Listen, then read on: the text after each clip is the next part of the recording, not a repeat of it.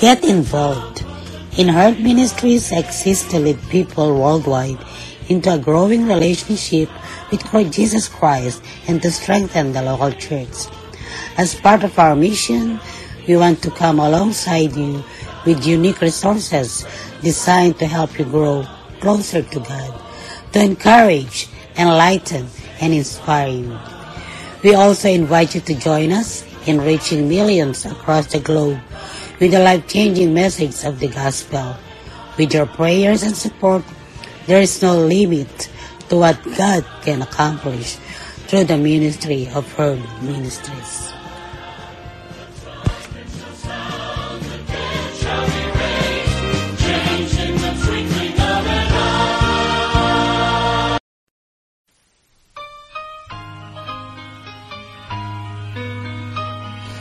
Morning to everyone. This is your kababayan, Kuya Roland in Herd Ministries Podcast Radio. Wishing all the best that you are in good health condition. Those who are here in America and around the world, free from sufferings and enjoying your life, living in a perfect world from God. Maligayang pakikinig sa inyong lahat, maging saan man panig ng mundo kayo, naroroon ang paggabay nawa ng Diyos ay palaging sumainyo. Sino ang lalapitan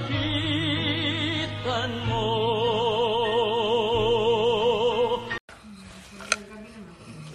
Good evening.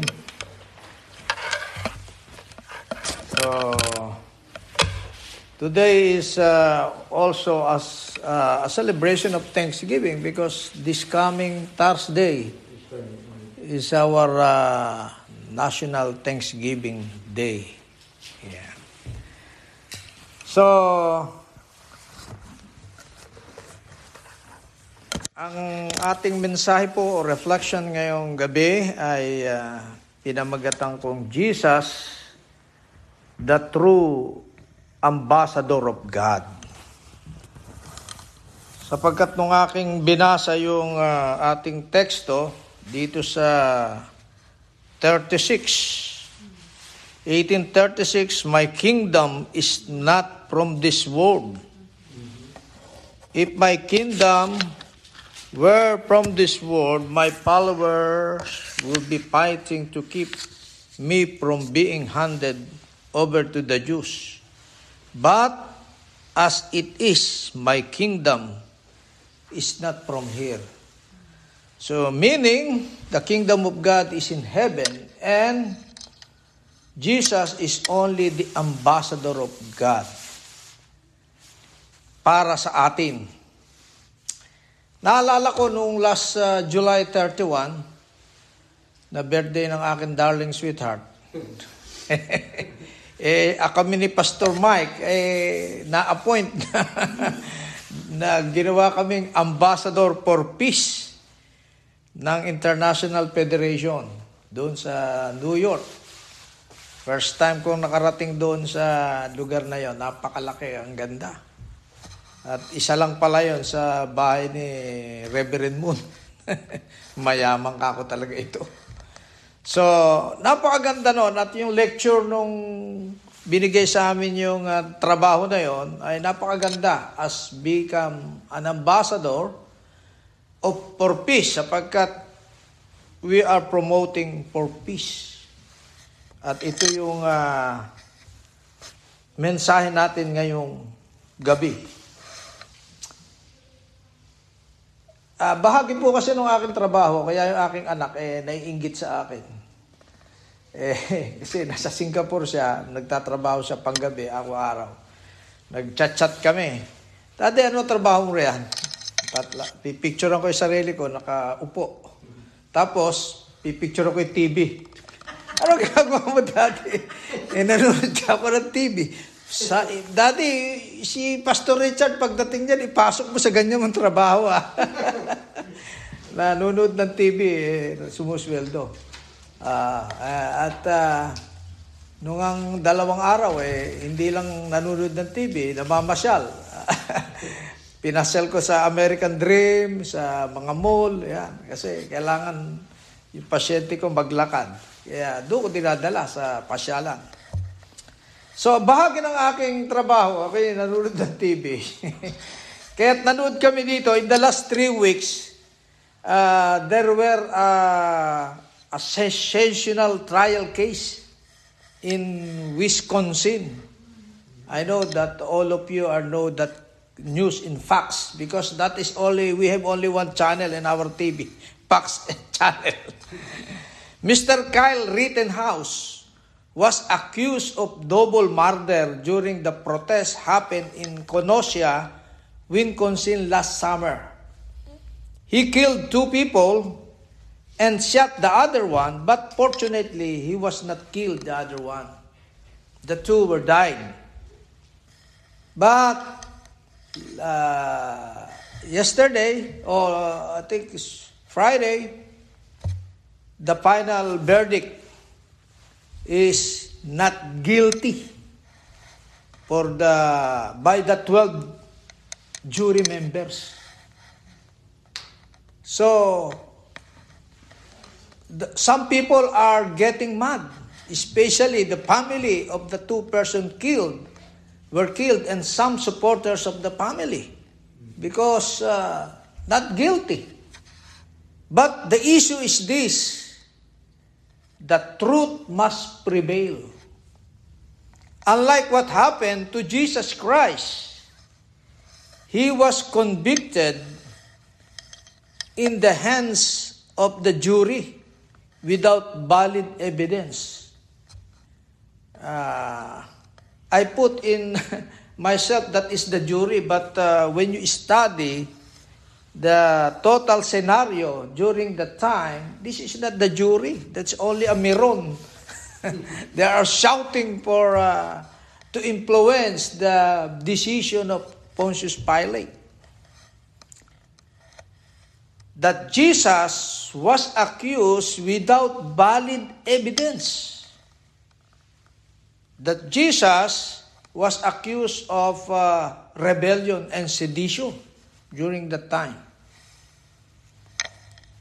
But let's see what Pontius Pilate, Pilate made. There are four things. Number one, he tried to put the responsibility on someone else.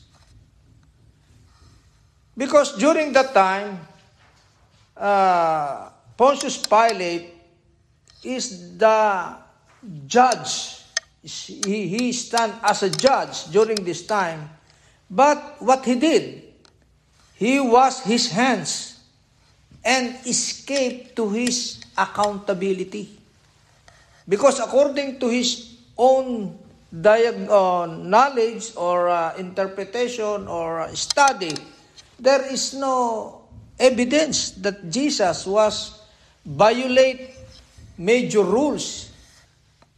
So that's why, because of the pressure of the people, he tried to put responsibility on someone else. He washed his hands, escaped to his responsibility.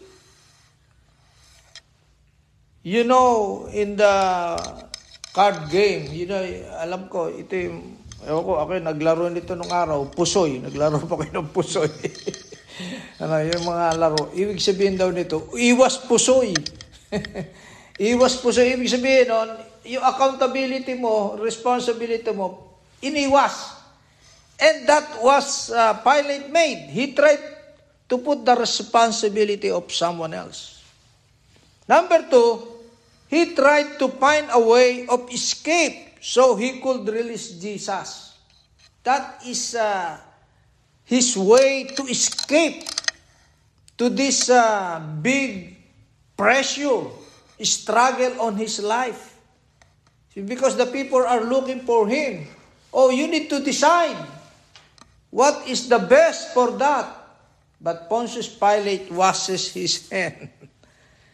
he tried to find a way to escape.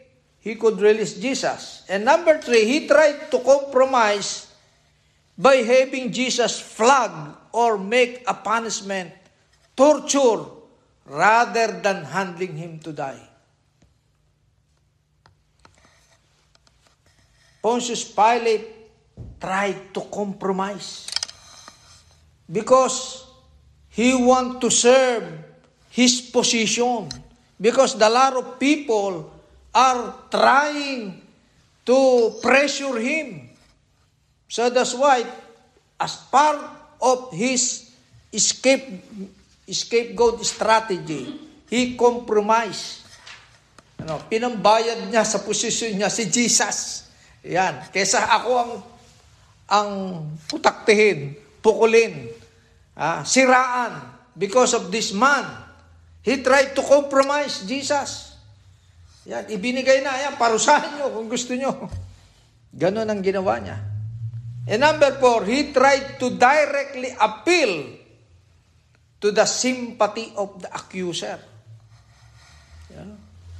So what kind of judge is this kind of Pontius Pilate? He based on his judgment based on the sympathy of the accuser. Of the accuser because during the time the tension is very uh, hot, is very heavy, is very pre, uh, uh, pressurable to Pontius Pilate. He gave a lot of pressure because the people are shouting and chaos. There's a big chaos during the time. According to our uh, passage on 37, verse 37, when Jesus faced on the trial to Pontius Pilate, You are a king. Then said Pilate, Jesus answered, You say that I am a king. In fact, the reason I was born and came into the world is to testify to the truth. This is the scenario of uh, trial of Jesus Christ in front or before of Pontius Pilate. And this is the answer of Jesus. In fact, the reason I was born and came into this world is to testify the truth. And everyone of the side of the truth listen to me. This is the purpose of Jesus as ambassador to us. Jesus Christ is ambassador to us to testify the truth. When you tell the truth, a lot of people become get mad at you. That is the scenario in our time. Last uh, this week, I saw a post in a Facebook, and I personally like it because for me there is some truth in that statement. And here is the statement. Ah, sabi doon sa nakita kong ipinos lang naman, inirepost ko lang sa Tagalog. Ah, ah, sabi doon, 2,000 years ago,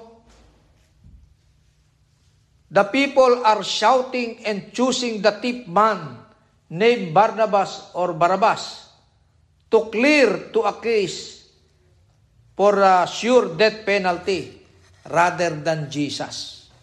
That is the uh,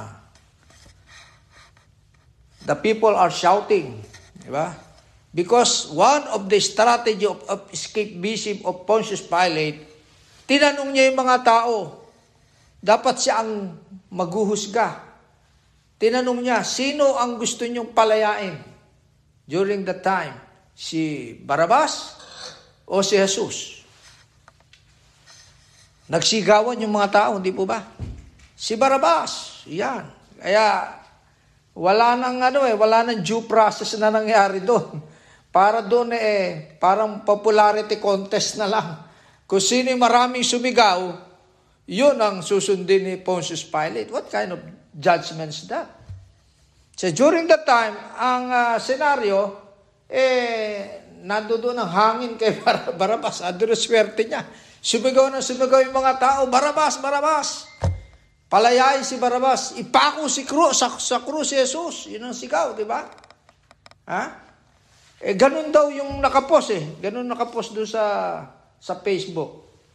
And until now, sabi doon, the people in the Philippines are still choosing the tip to become the president of the, the Philippines. so, ah, ganun ang dating. Pero, ah, ganun ang dating sa akin. Pero wala namang pangalan kung sino yun. Ah, 2,000 years ago, sumisigaw yung tao, gusto si Barabas, magnanakaw. Sa atin, nalaman na natin yun eh. Kasi nabasa na natin. Pero sa Pilipinas, hanggang ngayon daw, yung pa rin ang sinisigaw ng mga tao. Eh, lumabas sa survey last week. Eh, nako, eh, number one si Bongbong. Ito baka ako sinisigaw ng mga tao. ano? When I reposted that on my timeline, there were a lot of variety and comments. You know, I got a lot of comments. There is uh, some comments favor on me. Okay, pastor, tama yan. ah, Ganyan, ganyan. Pero wala namang pangalan. Yung iba naman nagagalit sa akin. eh, bakit ko daw pinopost yun? Sigurado ko bang may kasalanan yun? Kaya nagkaroon na nasagutan. Nakakatuwa eh. Basta sabi ko, dito wala lang personalan ha. Ah, eh, yun daw makasalanan, eh bakit bigyan ng ah, pagkakataon na na tangkilikin yung makasalanan? Okay yun, sabi ko, kung humingi ng katpatawaran, eh kamukha ni Manny Pacman, naging makasalanan siya. Ah, ng babae, nagsugal, kung ano-ano, at humingi siya ng tawad sa tulong ng Diyos. Eh, ngayon siya ay nagbabago na. Kaya ngayon, ito yung sinasabi ng iba, eh, dapat yung iba na inaaming may kasalanan, eh, aminin. At humingi at tulungan natin siyang magbago kasi umaamin. Eh, pero yun daw iba, inaakusahan na, eh nagtatago pa, hindi kamukha ni Sakeo. si Sakeo, inaakasuhan pa lang ni Jesus Christ, hindi pa nagsasalita. Eh, ibabalik ko na po yung ninakaw ko makaapat na beses. O, yun yung nagbab nagsisisi, bigyan ng pagkakataon. So, so ang daming nag-comment. At nako, pagpalaka ako sa politika, ang Facebook, umuusok. But uh, it is not easy to accept the truth. That is the reality. It is not easy. A lot of people become resistant or hesitant because they don't want to do new things in their life. And they feel hurt and feel guilty. So, Talagang ganon. Pagka yung sugat nga raw, eh, nabunggo mo, eh, bago yan magpasalamat, magagalit muna sa'yo. Di ba? Yung mga doktor, sasabihin ng doktor, oh, operahan kita, may sugat ka, lilini. Lilinisin ko, masasaktan ka ng konti, ah. Di ba? Yung vaccine, eh, nung binakunahan tayo, oh, teka, sandali lang ito, ah. So, ang ating first impression, masaktan. Bago natin makita na ito pala ay makagagaling sa atin. Yung truth, eh ganun din po. Pag dumating ang truth sa totohan sa ating buhay, the first reaction is you feel hurt and feel guilty. So that's why some people are getting mad and they don't want to go to the truth. The main purpose of Jesus is to testify the truth according to verse 37. And also, as a follower of Jesus, this is also our main principle of life to testify the truth in all times. As a follower of Jesus, all of us are, we are claiming that we are already a followers, a disciple of Jesus Christ. So that's why that is our main activity in our life is our main principle is to testify the truth in all times. As a follower of Jesus Christ, this is also our main target. Not only a principle in your life, but is your main target. And the thing, the, trend, the, the, the third thing is the main accomplishment that we need to do is to testify the truth in all times. Principles, target, and accomplishment. As a part of our accomplishment is our legacy. That we are promoting the truth, to testify the truth in all times. Sa mga court trials, lalo na sa Pilipinas, sa, dito sa Amerika, hindi ko nakita yung panunod ko ng tatlong linggo ng trials kung pinapatong yung kamay sa Bible nung witness. Ano. Sa Pilipinas, ah, bago ka mag-testify, yung kaliwang kamay mo sa Bible, yung kanan, susumpa ka. Sa mga presidente ng bansa, sa Pilipinas, pag manunumpa, mag-oath, yung kaliwa nasa Bible at yung kanan nakataas. So ano ibig sabihin nun? Meaning, you are the, your main principle as a public people, servant, ay you are testify for the truth. Because the Bible is the symbol of truth. Meaning, your main target in life is to promote the truth. And also, that is your main accomplishment. To be. You need to testify the truth. And the second thing, when Jesus, in front of uh, Pontius Pilate, according to the statement of Jesus Christ, everyone on the side of the truth, listen to me. If we are for the truth, we can open our ears and interest to listen to the truth. But some people are, when they hear the new things and the truth, and then the people are very easy to ignore that. Hmm, di totoo yan. yan nga sina. May nagsasalita ka ng totoo, sasabihin mo sa sarili mo, oh, wala yan. Di totoo yan. Haka, haka lang yan. So, but if we are for the truth, we can open our ears first. That is our thing to do. And our interest to listen to the truth. Again, I want to share with you my experience when I watched the trials of Kyle Rittenhouse. Me and my patient, Dr. Harvey, are doing a personal judgment bef- during the trial. Ano? Sinasabi ng sinasabi ko sa sa aking ah, pasyente, guilty yan, sabi ko. Eh bakit? Kasi pin- magaling yung lawyer eh. Merong ah, ah, video na, ano ba tawag sa lumilipad na video? drone, drone. May drone, nakita oh, pinakitang ganyan oh. Tapos merong sa gilid, merong ang daming anggulo na talagang binaril ni Rittenhouse yung tatlo.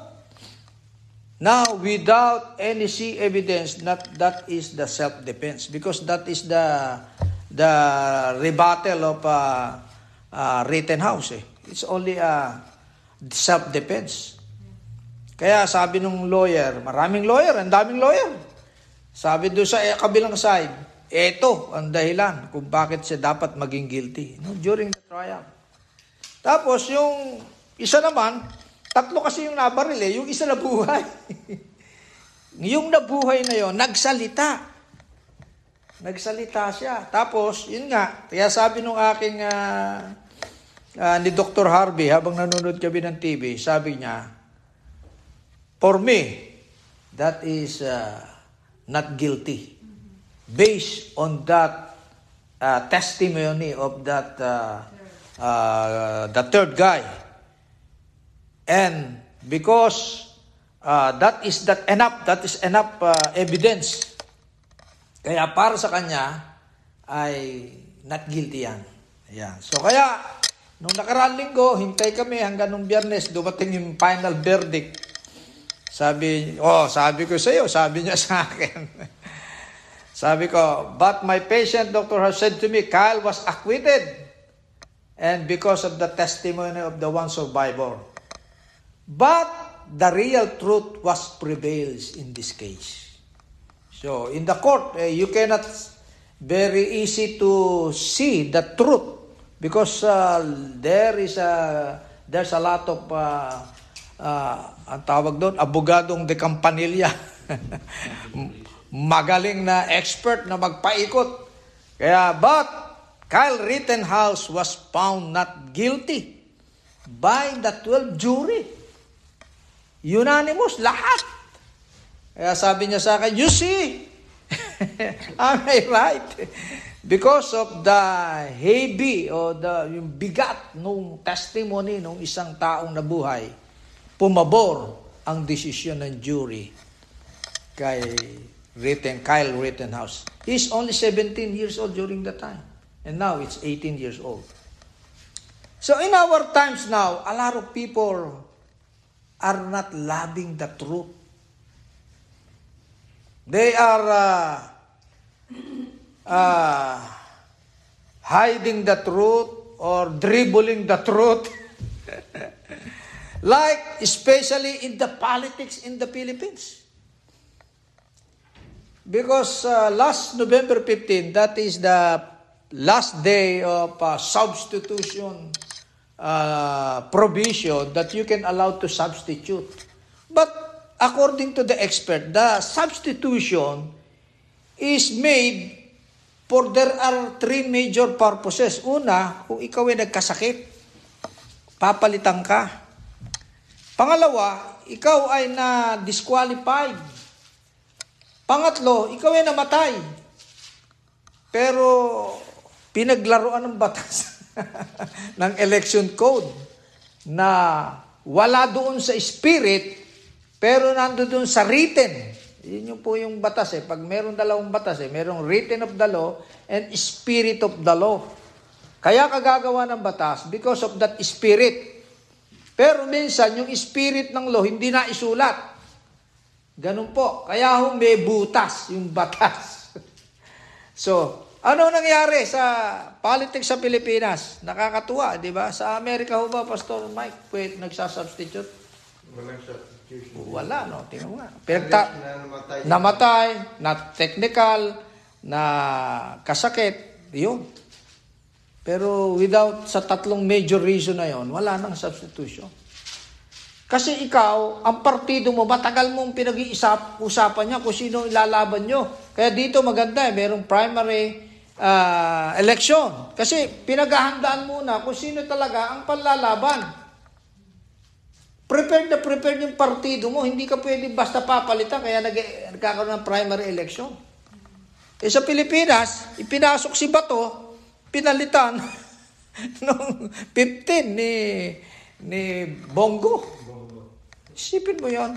Wala namang kaplano-plano yung tao. Pinaglaruan na lang talaga eh. Ano, kaya, because the truth is trying to to dribble the truth. In the churches now, there is a big news in America and all the all over the world because because of the the social media. Now Pastor Kibuloy was accused as a tra- child trafficking with rape. But their lawyer initial statement is only another distraction to the appointed son of God. It's another distraction lang daw yan. Kaya, tinago na yung katotohanan. Hindi na hanapin muna yung katotohanan. What is the real truth about that case?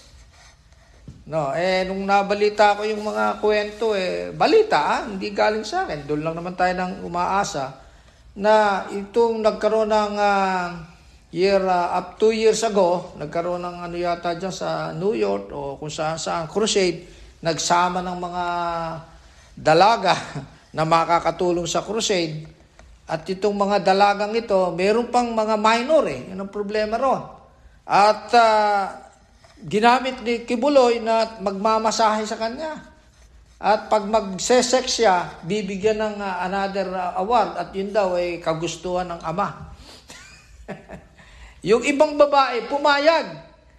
Eh yung iba, eh nakonsensya. Hindi pumayag. Um, walo yata yung nagreklamo. Eh dito sa Amerika nangyari yun. Kaya po siya ngayon ay formally eh, may kaso. At sa ayon sa merong magandang relationship ang Pilipinas at ang Amerika, ah, pwede siyang kuhanin sa Pilipinas, ah, kalimutan ko na yung process na yon. Extrajudicial, ano, ano? Ah, extradition. Magkakaroon ng extra ah, na gagawin at sa ikukulong dito sa Amerika.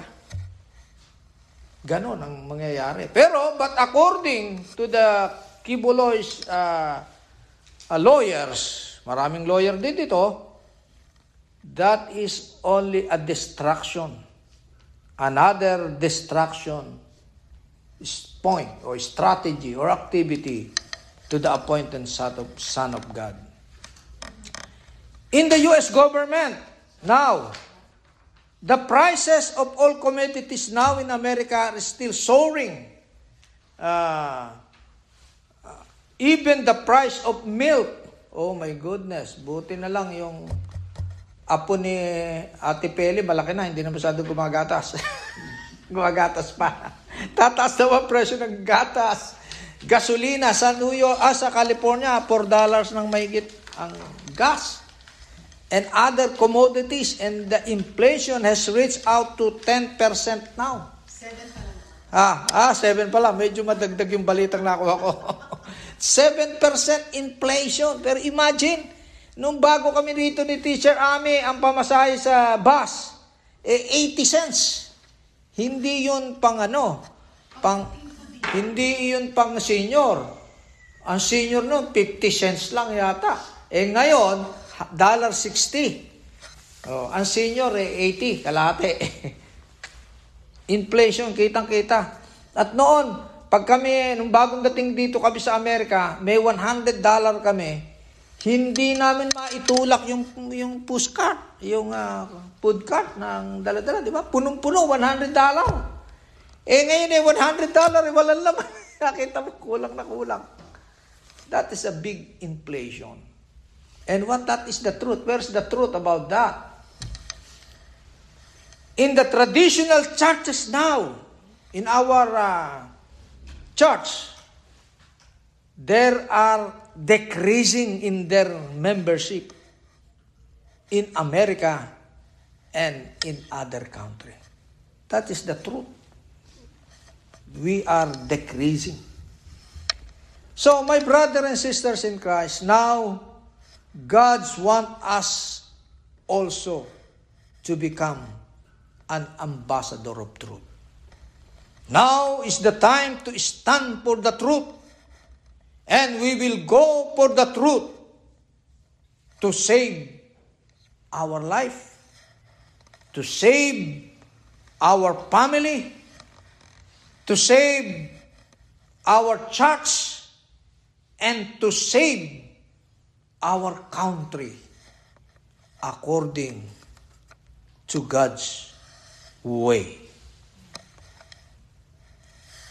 Let's pray. Father God, forgive us to become silent for the truth. Forgive us for not standing the truth because of our personal interests, because of hiding our wrongdoing and shortcomings. Forgive us, Lord, for not becoming bold to tell the truth to ourselves, to our family, to our friends and relatives. Now, Lord Jesus, use us as your ambassador of truth and in all times. In Jesus' name, amen and amen.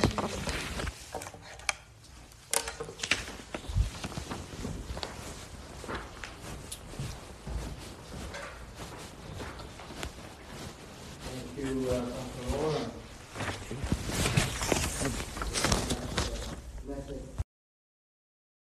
Herd Ministries Podcast Radio. Nadidinig ang inyong mga boses.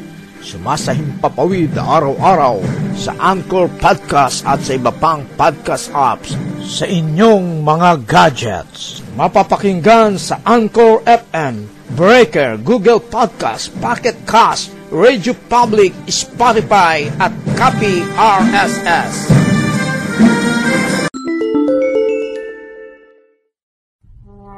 Maraming salamat sa inyong pakikinig sa Herd Ministries Podcast Radio.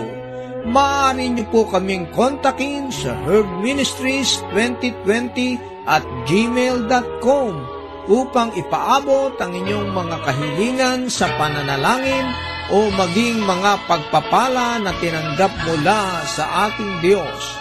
Ang pagpapala nawa ng Diyos ay palaging sumainyo.